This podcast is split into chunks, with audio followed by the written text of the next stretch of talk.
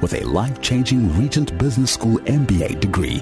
Mid-year registrations are now open. For more on the Regent MBA and undergraduate qualifications, including the BCom and BAdmin degrees, visit regent.ac.today or email study at regent.ac.today. Regent Business School, developing global leaders in Africa. AM Live with Sakina Kamwendo on SAFM, South Africa's news and information leader. And let's start with a few SMSs uh, before we get on with it. Sam Ditsejo says, I'm interested in the Ahmed Timol case because I read uh, Gordon Winter's uh, book, Inside Boss, and it reveals how um, Timol and Sipho Malaza actually died. If Gordon Winter is still alive, uh, I'm sure this is what he would tell the inquest. And he also said that Onkgopotse Tiro was killed by the South African government's Z squad. And then uh, Eddie in Winnenalsra says, SK, rest assured we were uh, well under Bongi's good hands yesterday. Reports of the AG on municipalities will continue to take this shape because there are no consequences, wrong people in strategic positions, and we are only looking at SOEs in terms of capture, whereas municipalities are also captured by the same people who captured the other entities. I hope that this time around, the same method used to free the SABC will be used to free municipalities. People are stealing from municipalities without penalties and uh, tell me of only one municipal manager who is in jail. That's from Eddie in Woodendalsrus. AK says an independent body should investigate the Captiva issue, not the health department. And a final one from Judas who says SK, the SABC board fired Mr. You Know Who and announced the reversal of some of his now infamous decisions, but never said a thing on the weekend live on SA on Sundays. And when will our program come back on uh, 6 to 9? Who is enforcing uh, this ban under the new board? So some of the issues raised there by our listeners. And of course, uh, 40938 SMS line number. Uh, some of them came from there and others from our Twitter feeds at AM Live on SAFM or at Sakina Kamwendo. 12 minutes after 7. Mental health patients in 160 NGOs in Gauteng are in dire straits uh, because the Provincial Department of Health has stopped funding them. Now, according to the Democratic Alliance, staff at some of the NGOs have not been getting their salaries, while others are considering taking the department to court. For more on this, we join on the line by the DA's Gauteng Shadow MEC for Health, Jack Bloom. Thanks for your time this morning, Mr. Bloom. Good morning. Nice to be with you. So, I think for most of us, when we read something like this, you're still thinking of uh, Life Esidimeni.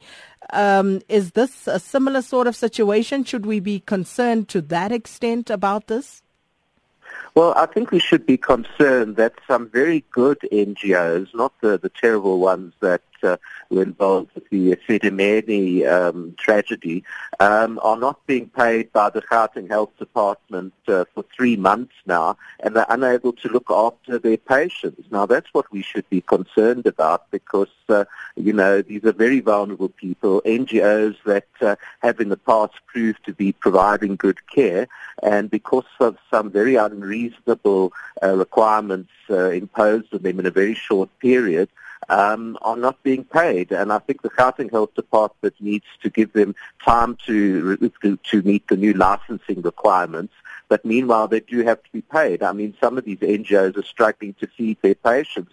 And that's where we see that there could be uh, another tragedy in future because they're not able to care for these very vulnerable people.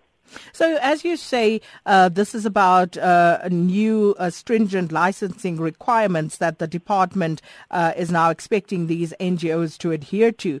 But uh, what is a reasonable time, according to you, that the department should give these NGOs to meet those requirements? Well, let me give you one of the requirements, which is uh, zoning or rezoning with the, the local council. Now, at the best of times, that'll take several months. It could take even more than a year. But uh, these NGOs were told, no, you must get your zoning uh, all settled with the local council, uh, you know, in, in a very short period. Now, that simply can't happen. And there's other requirements that also will take a bit of time to do. But they're certainly not able to meet these requirements if their funding is cut off. It, it's very, very tragic. I mean, some NGOs have actually had to send patients away. Uh, you know, staff are not being paid. They can't feed them. I don't know why the Gauteng Health Department has taken this uh, very strong line and very unreasonable line. Uh, surely the best way forward is sit down with each of these NGOs and determine what is a reasonable time for them to meet the new requirements. But in the meantime, they do need to be paid. How do they expect uh, these NGOs to con- continue with their very good work if they're not re- receiving a subsidy? And all they get is 3,400 rand a patient month. And you must understand that otherwise the department is paying 15,000 Rand uh, for Esidimeni or the Selby Park Hospital where they have other um, lower functioning mental health patients. Uh, but the, uh, the, this instance, I think the department needs to be more reasonable, needs to rethink its approach, and they have to resume funding of these NGOs before the situation gets worse. Well, have you had uh, opportunity to interact with the MEC uh, or the department at uh, another level, and what has the response been? Well, you know, I'm raising this publicly now because I'm alarmed about situation. Uh, today in the Gauteng legislature, I have a question to the MEC for Health on the situation. We're also debating the, the health budget debate today, and I'll raise it there again. Um, I really think that the department has to be reasonable in this situation. Uh, we are dealing with uh, something like 6,000 mental health patients who are uh, who are being assisted by these NGOs, and they certainly can't do it without funding.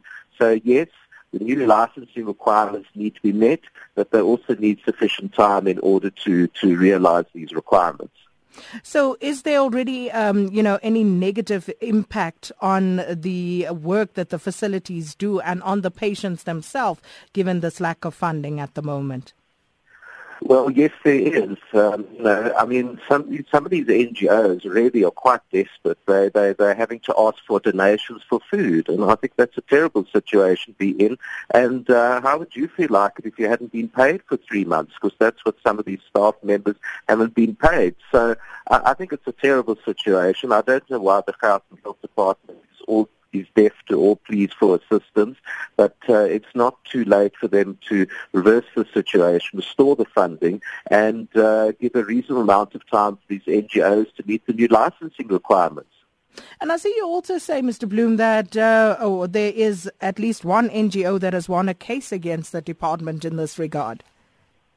That's correct. So one NGO took the department to court and they won the case uh, for the department to resume paying them. So that, I think, shows you how unreasonable the department has been, that they lost a court case.